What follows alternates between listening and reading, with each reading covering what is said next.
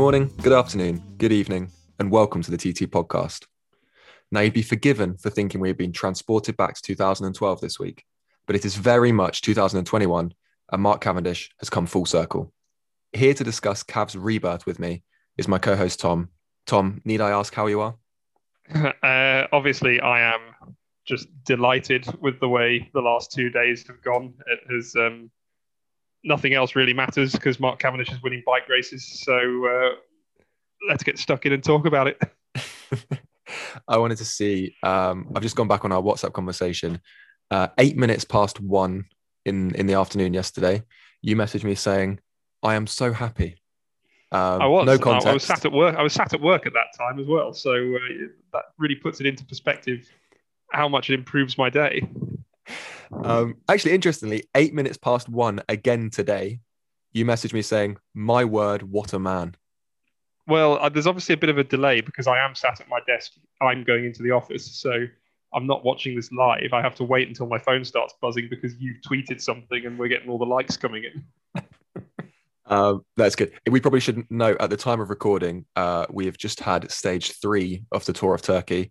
Mark Cavendish has won it in the leader's jersey. Um, this could go out tomorrow, this could go out the next day. For all we know, he's taken the overall by now. But before we get into Mark Cavendish and him being the best sprinter in the world again, let's touch on well, who I think is probably the best GC rider in the peloton at the moment, which is Primoz Roglic, who won the Tour of the Basque Country. Tom, how much did you enjoy that race? Um, yeah, I'm not sure it's much of a hot take that you think Primoz Roglic is the best GC rider in the peloton, but um, it's a controversial one. Yeah, as we said last week, like the uh, the Basque Country just produces these climbs, and it, it obviously makes for really exciting racing. And um, yeah, it was quite an interesting one that final uh, final day where he again sort of got away, and um, just him and David Gaudu managed to get a bit of a gap on a really talented group behind. And I was surprised that uh, Roglic did look just so much stronger than everyone else who he's supposedly competing with. Yeah, I think Roglic found himself in quite a fortunate situation where Team UAE obviously had Brandon McNulty in the leader's jersey. Um, and Pogacar was what 40 seconds down on him in third going into the stage. So Pogacar kind of had to ride for McNulty, but it was quite obvious early on that McNulty was going to struggle. Uh, I think yeah. as soon as they hit the early ramps, he was uh, going towards the back of the peloton. And um, Roglic knew that obviously they're going to have to figure out between themselves at which stage they're going to let Pogacar go. And Roglic wasted no time. He went off the front with about 70 k's to go with a with a group that was obviously stage hunting, and thought, "Hey, if I stay with you guys, you'll pull me all the way to the line, and I'll get the uh, the 20 seconds I need to take the overall." I probably only saw the last 10, 15 k, but it looked like it was never really under threat. Uh, that Roglic just seemed to cruise in, so that uh, you know to take the overall and win it. Um, to the extent that he was quite happy uh, to let um, Gaudu take the stage win, which I know is maybe something you didn't expect. Obviously, I'm, I'm a big Hugh Carthy fan. I'm a big Hugh Carthy fan, and um, it would have been nice to see him take the stage win. But as soon as they hit that final climb, he was puffing at the back. Um, I think where the stage was really won here was the fact that Pogacar had no help in that group behind. It, it was too late before Valverde offered up his hand, and Jumbo Visma played it tactically very well by assigning Jonas Vingegaard to be the pest of the day. Um, mm. He sat on Pogacar's wheel, watched his backside for probably the best part of 100 kilometers. Um, I'd be surprised if he didn't then follow him onto the team bus afterwards or follow him home. but he he was an absolute star on the day, really got into Pogacar's head. You could there was a st- there was a bit where Pogacar was kind of pulled over to one side and was waving people through like, "Why, why aren't you helping me?" I think that's why he was doing it. Either that, or he was pulling down his um his team car because he was hungry. But he was getting no help, and Roglic just ploughed through. Yeah, and that's probably a sign of things to come uh, because we know how strong that Jumbo Visma team is, and everyone's pointed out already that uh, as talented as Pogacar is, he's probably going to struggle if he hasn't got the supporting cast around him. Yeah, I think so. I think what I want to talk, touch on as well in this is obviously a lot of people were saying, "Hey, look, Roglic has learned his ways after Paris Nice." Uh, if we kind of flash back to Paris Nice, where that was that stage where Gino Mäder, the youngster, was off the front, um, looking like he was going to win the stage, and Roglic caught him in the last what 100 meters, whipped round him and won the stage, and everyone was saying, "Hey, that's not very courteous off you, Primoz. You should have let him win." You obviously came on this podcast and said, "Hey, no gifts. The winner of the race should be whoever gets from point A to point B or point A to point A, depending on the stage, um, the fastest without falling off their bike." Um, and on that stage, Roglic did that. We saw a slightly different situation this day. A lot of people, as I said, were saying that, hey, he's learned his lesson. He's decided to give his stage to Gaudu, and in that way, he's made allies in the peloton for future, you know, whenever he needs him. Mhm. This situation is very different to the Gino Mäder one, I think, and it's worth pointing that out because the Gino Mäder one, obviously, Mäder helped him. Well, didn't help him at all uh, in that stage. Mäder was off the front by himself. Roglic had absolutely no interest in helping Mäder or giving him any gifts. Uh, and as you said also before, what use is it to have Bahrain victorious as an ally? Um, with with regards to this stage in David Gaudu, um, Gaudu obviously helped him get to the line, helped him get that 40 seconds that he needed. They they worked with each other. It was more a pact than a gift this time. It was like a mutually beneficial, you know, agreement that they had where Mutually would take the stage. is, is exactly the phrase I was thinking in my head there. Exactly. I mean, Gaudu Yeah. gets the stage win, and you could see that in the in the pictures of before, where like Primoz Roglic is celebrating as if you know David Gaudu is his son, and he's just whatever scored a bicycle kick in Sunday League football. Obviously, he's not celebrating for Gaudu; he's celebrating because he's won it. But you can see it's that image is the image of you know mutual. Uh, God, what's the noun for beneficial? Uh, benefit. Mutual benefit. Yeah. Um, so yeah, I think it's it's worth making that distinction for people, you know, thinking that Roglic is now a nice guy. He is a nice yeah, guy. I mean, I don't know I him personally. I'm sure he is. I'm sure he is. I just don't think you can really compare the two situations at all. In one of them, Roglic has, you know, hunted him down in a racing situation, and in the other, they've been working together for however many kilometers on the road, and as you said, reached a mutually beneficial arrangement. Roglic gets the overall, and Gaudu gets the stage win. I've got no issue with any of this at all. Right, Tom, do you want to talk about Mark Cavendish? Yes, I do. He looks brilliant. Um, it's not just the fact that he's won now won two in a row at the time of recording. Um, you know, it's not just a fluke either. He actually seems to have come back into some form, which probably wasn't expected. Not just because of all the health issues he's had, but he is 35 now as well. But then there are a few other sprinters who've won big races at older ages. I remember Petacchi going went on for a long time and just seemed to never. He lost that top end speed a bit, but he was able to just go from well go from a bit further out. He was still not slow at all. Um, and I think it gives Patrick Lefevre and everyone at Quickstep a well, it's a nice problem to have, but it probably is a problem now because I don't think they were expecting to have to uh, factor Mark Cavendish into the equation when they were selecting their teams for the bigger races. Well, it's exactly what you were saying there. I mean, look at the women's peloton as well. You've got Annemiek van Vleuten, who's still very much got her kick, and she's what approaching forty. Yeah, uh, exactly. So um, this isn't the highest quality field. Um, obviously, Ewan's not there, Sam Bennett's not there, who obviously is his main competition at Quickstep, and um, no one seems to know what Dylan Groenewegen doing at the moment. And they probably are the top three sprinters in the world. But he's beaten at the same time Andre Greipel, Philipsen. There's some, you know, he's going round and beating them comfortably, coming from behind them. And um, it does look like the Cav of old. He's just he streaks ahead. Yeah, I mean, Um, I, I, sorry to interrupt you, Tom. but I want to be realistic here.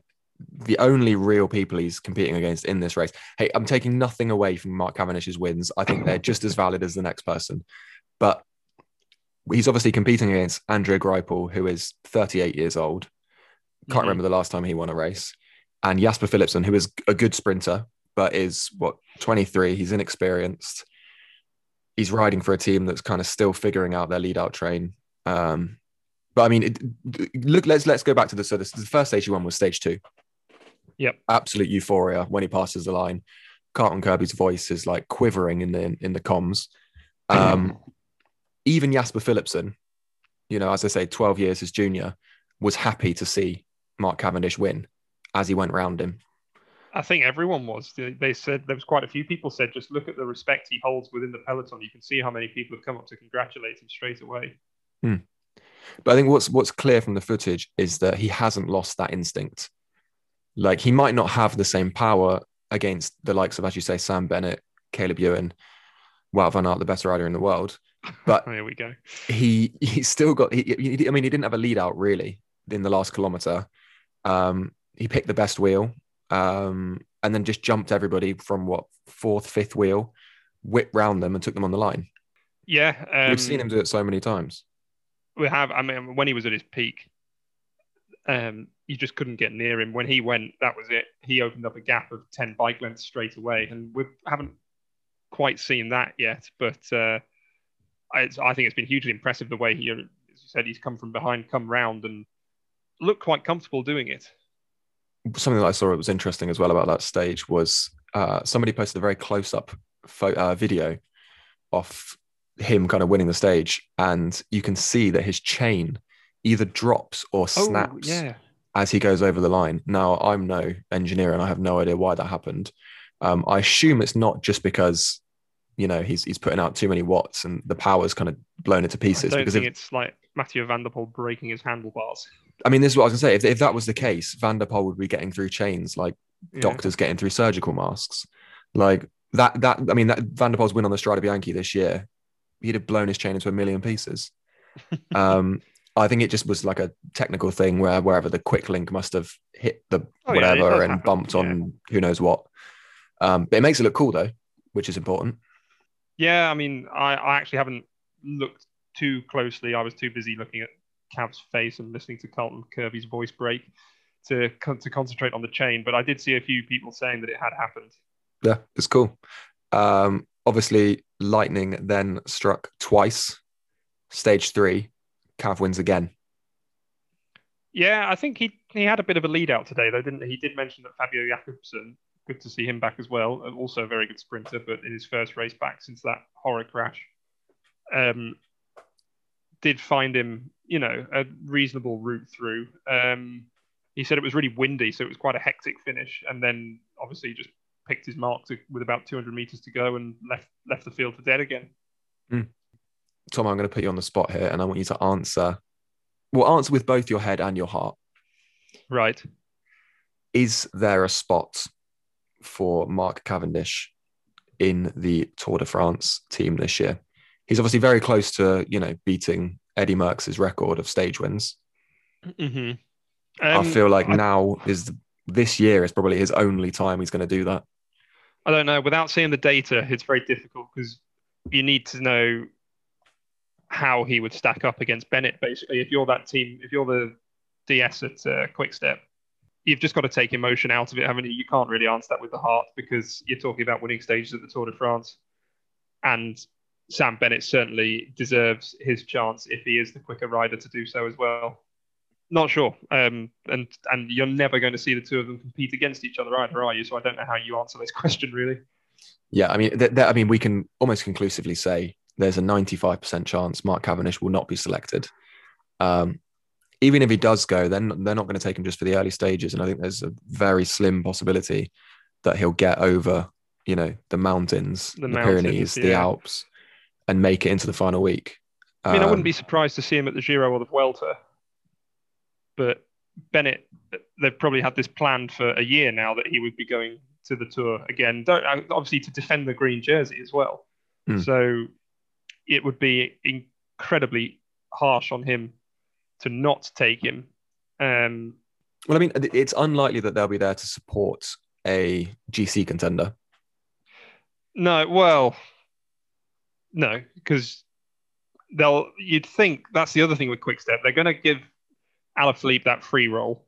You, I'm assuming he will be there, and he's just going to go off and do his own thing, and then the rest of them have to form a sprint train.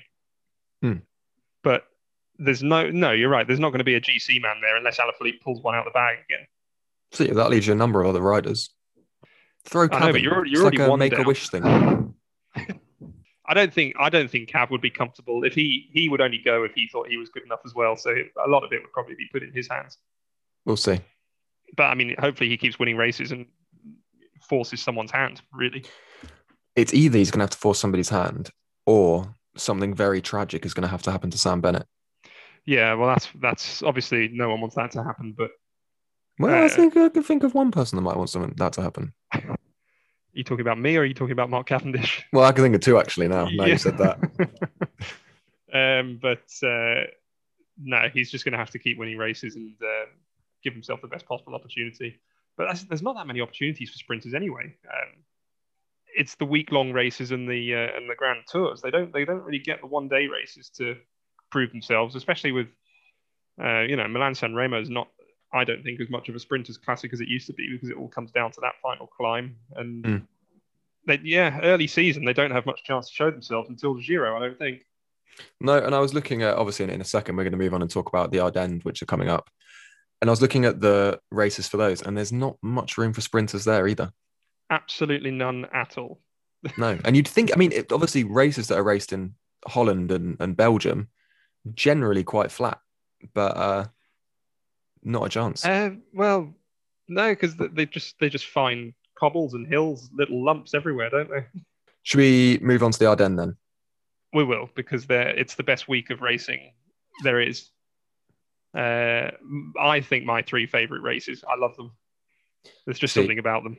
We knew this since the start of the year. I was going to go big on Strada Bianche. I knew as soon as we got to the Ardennes, you'd be singing its praises. Um, Absolutely. It's always interesting with the Ardennes because uh, even last year when they were delayed and they were presented kind of after the the World Championships, um, there's always one or two people that kind of really come to the fore in the Ardennes. Um, I, last year, I really I enjoy it. It's the same riders in all three races normally. They do suit a particular profile, and um, yeah, you just see them, you know, going at each other uh, three times in the space of a week, and I think it's great. So just to go through the itinerary that we're going to have, we're going to have Amstel Gold race on Sunday, the 18th of April. Then three days later, we've got Flèche Wallonne uh, on Wednesday, the 21st of April and then Liège Bastogne Liège on Sunday, the 25th of April. Um, as you say, that's a week of hard hitting races. Um, and Tom, I have it on good authority that you have prepared a quiz. I have, of course, prepared a quiz. And I, I it's quite a bit of multiple choice here, so I've gone easy on you. Oh. Um, but we'll, we'll start off with right 2011 is the greatest single year that an individual cyclist has ever had. Okay. And that was that was of course Philippe Gilbert. Um, he won all three Ardennes classics, but he's not the first. And so I think you can see where this is going. Yes. all in one year or in total? Yeah. In 2004, uh, there was another rider who won uh, Amstel Gold, Flèche Wallonne, Liège, Bastogne, Liège. Is this multiple choice? Uh, no, it's not because I thought that you might have Googled this one thing before. No, you, I should I have. You... I did such basic Googling as well. Uh, I did an overview. I know that obviously Philippe Gilbert's won them a lot, and I can think of another rider that's won them quite a lot who's going to be my answer here. Um, but I, I think really... I know who you're going to. I think I know who you're going to say, and, I, and it's I... not. It's not him. Yeah, I think it's wrong because I don't think he's won Amstel Gold. Um, so what I who I was going to say is Alejandro Valverde. That is who I thought you would say, and that is incorrect. Right, give me a clue. Um, who, who were they riding for at the time? Oh, I don't know. I'll tell you, he's Italian. I can tell you that much. Italian, 2004. Too early for Nibali. Not Nibali. Hmm. No, go on, lay it on me. No, okay. It was a uh, Davide Rebellin. Oh yes. See, I did know that he'd perform well. I mean, he's he's still going, and he's what like fifty these days, isn't he? Yeah. Um. And yeah, he turned up in two thousand four and won uh, won all three. Have I made that up? I'm, that's probably unfair on him for me to guess his age at fifty. I'm going to look that up for Davide's sake. I do think that um that Gilbert performance in 2011 though was just he won every race coming. He won uh, Brabantse Pijl um, as well. Oh, not sure you've, I think it's called in French. But, not uh, sure you've nailed the pronunciation on that one, Tom. No, uh, well, luckily all these, um, well, apart from Amstel Gold, which is obviously in uh, Holland, um, the other two are in Wallonia, not Flanders, so they speak French, and I don't have to deal with the Dutch anymore. um, but yeah, Gilbert won that, which um, is a sort of warm up race for the, the big three. And then he turned up, he, he, just won everything coming. He turned up at stage one of the Tour de France and took the yellow jersey. It was just the best, as I say, one of the best individual years I think I've seen from any cyclist ever. Um, And I've been waiting to say this on this podcast since we started. This is this. this is your chance. Well, if he, I mean, if he Yeah. manages to win it again, I mean, he did say he's been what he took a bit of time off to get a bit of headspace. He's back now for the Ardennes, he so he could he's well win coming it. back. Yeah, and th- Yeah. Again, this is why I like them because it's that sort of racing as well. They all finish up a massive incline, like short and sharp, and they just suit these. Um, it just comes down to a shootout between all the puncheurs, um, going up these. They're all quite famous climbs as well. One of Mm. which will come up in a minute. Uh, Um, just as an aside, I've looked up Davide Rebellin's age, and he is 49. He's 50 in August. and is he still racing? He's still racing. Yeah, he was racing in a in in a bike race recently that we that we um previewed. I can't remember which one, but uh, yeah, he's still going. Okay. Overall, across the three Ardennes classics, who has won the most? Is it Alejandro Valverde? Is it Eddy Merckx? Or is it Bernard Hinault? Oh no! See, I want I, I want to say Valverde because he's won. He's won like Flèche Wallonne five times or something, and he's won Liège Bastogne Liège four times or something. Maybe it's the other way around. Um, I don't think Eddy Merckx would have won them more than that. Well, maybe Eddy Merckx might have won Liège Bastogne Liège twenty times. And then obviously that puts him in the lead. um, I'm going to say Valverde. No.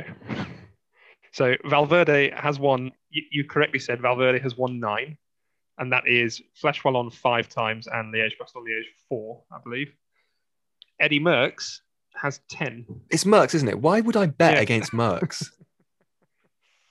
And uh, Bernard Hinault has won five, but I couldn't tell you across which races that was. I just needed a third option in there for that one, and I didn't want to put Philippe Gilbert because I've already like. Otherwise, it just becomes all about him. How many's Phil Gill won? Uh, six. Okay. Yeah, Did you know? Did you know that on the top of your head, or uh, I did. I do now because I was looking at the list half an hour ago. and because you've got his Palmares tattooed on your forearm? well, that as well, obviously, yeah. Um, but the next question is: uh, Flèche Wallonne finishes up the fearsome uh, Mur de Huy. Uh, obviously butchered the pronunciation there as well, but it's a That was fabulous, I think that was really good. Yeah. um, so I've been on Strava, had a look at the segment, and I want to know who has the uh, quickest time up there. Oh, see, Is it? I've got multiple choice for you. okay. Are you about to tell me that you were having a look at these earlier? No, I wasn't. Yes, I did go on Strava and I did look because I had guessed that your question would be, "What is the max gradient?" So I was like, "Right, I'm going to look at the max gradient." Oh. If you want to know, the max gradient is 26 percent. By the way, I thought that was going to be the answer, but it's not. Uh, well, I almost thought about doing a quiz. I was going to do the uh, the Cauberg and the Col de la Redoute as well, just all three of them. Because, but I thought I'd, I think the Murder is the worst one, so uh, yeah. uh, just stuck with that. But is it? Uh, I can tell you that the top ten times all came from last year's Flèche Wallonne. and They flew up it. Um, well, evidently Marc Hirschi won the race, and he must not be on Strava because he's not one of the options here. But um, is Can I guess before? Can I guess before you You can, yeah, give the options? yeah. So I remember.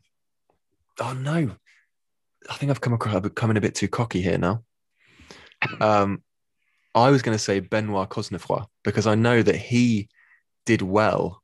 He came like second or something in that race, and I think he came from far behind at the foot of the climb, and then flagged a bit against Hirschi at the end.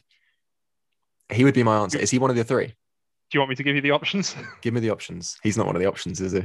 no, he's not. Oh god. The, Okay, op- go on.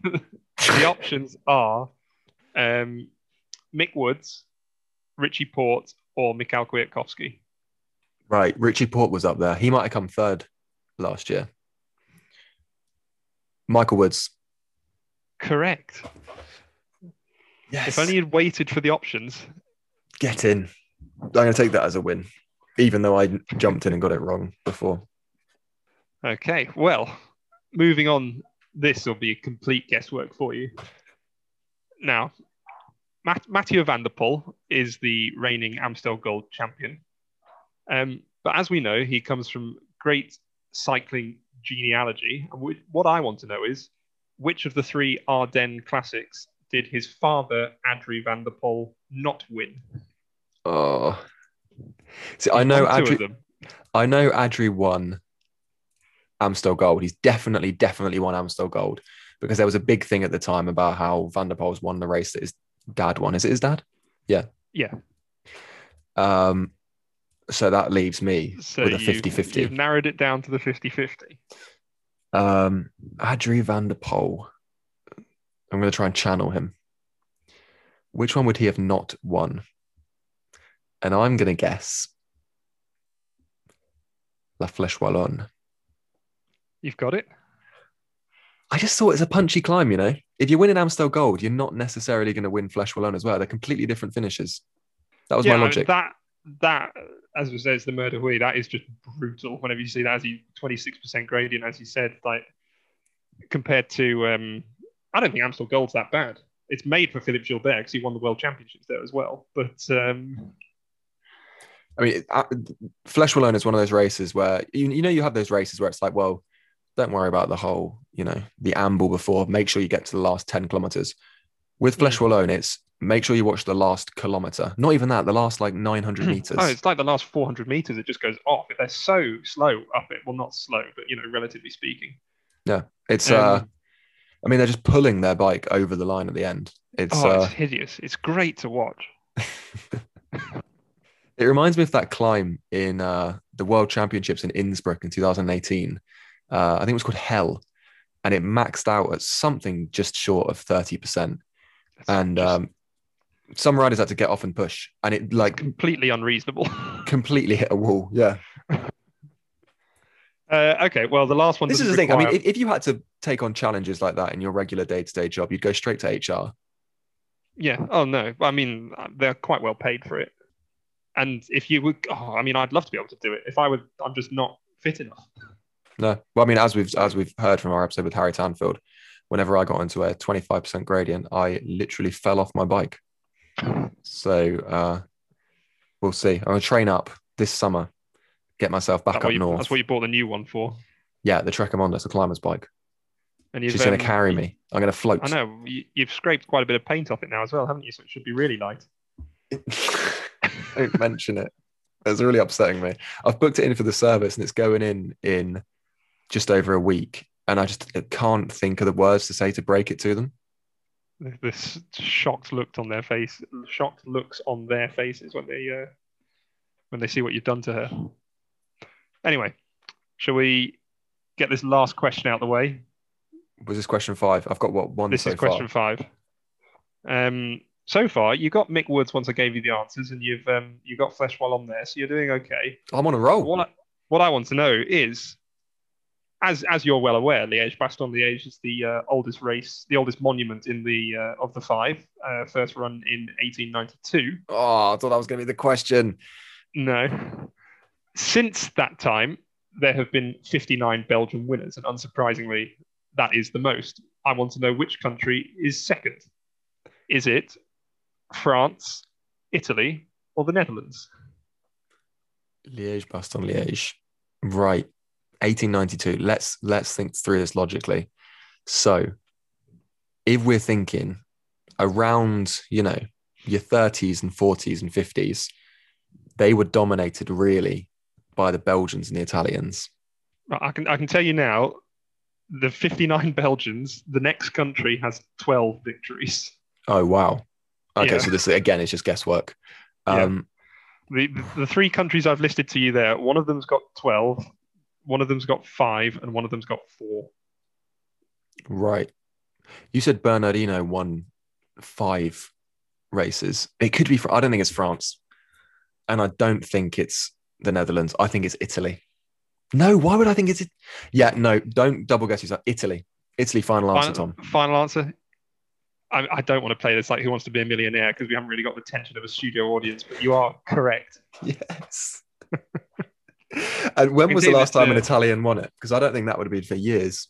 I reckon Oh, that was probably in like That's a the, good the. I think 80s I've or still- something. I think I've still got the list up here. Uh, Liège, Bastogne, Liège. The Age. The last time an Italian won it was uh, Danilo Di Luca in 2007. Oh, okay. Good for him. And your claim that it can't have been since the 80s does fall apart a bit because you know that Davide Rebellin won it in 2004. Ah, We have, we did just discuss that. It's all right. I do the editing. I'll cut that bit out. Um, that's it for the quiz. You've got sixty percent. That's admirable. Um, should we give some predictions? I'm not going to ask us to predict all three because that's going to be a bit dull. Uh, okay, well, I'm happy to line up a prediction for Liège Bastogne Liège, obviously the finest monument Okay. that should never be considered substituting with Strada Bianche. So I think Li- Liège Bastogne is the one for me that's the hardest to predict. I, I'm going to predict. Right, I'm going to give two. I'm going to predict Tom Pidcock to shine. I don't know if he'll win, but I think he'll do really well across the Ardennes. Mm-hmm. And I think, oh, Wout van Aert for Amstel Gold. I'm quite tempted to line up Van der Poel for the triple. I think he could do it. Not a chance. um, otherwise, Liège Bastogne Liège uh, suits someone a bit less punchy, so I will. Uh, Julian Alaphilippe. Okay. Uh, okay. Oh, we've done it again. Between the three of us, we've just said Wout van Aert, Julian Alaphilippe, Mathieu Van der Poel. It's just pointless. Right. Well, let's go. Let's go. Right. Women's peloton. Um, I think. Well, obviously Van Van Vleuten is in fine form at the moment, but I don't think she'll win. She'll win one of them. I don't know which one. I think Kasia Niewiadoma will also win. I think Canyon SRAM need a win. I don't think they've got any wins so far this season. Uh, she won, I think it was Amstel Gold in 2019 when it was last ran. Um, so she Well, could repeat that. I know who I'm going to say, and that's because when going through all this Ardennes trivia, I know that Anna van der Breggen has won the most out of any woman. Uh, with she has eight victories across the three races, and I just think it suits her style as well. She's she's that kind of rider, and she's got the form as well. So she would be my call for any of the three, to be honest. God, must be tough for you, Tom, predicting the two world champions to win bike races. Yeah, they just always stick with the Dutch.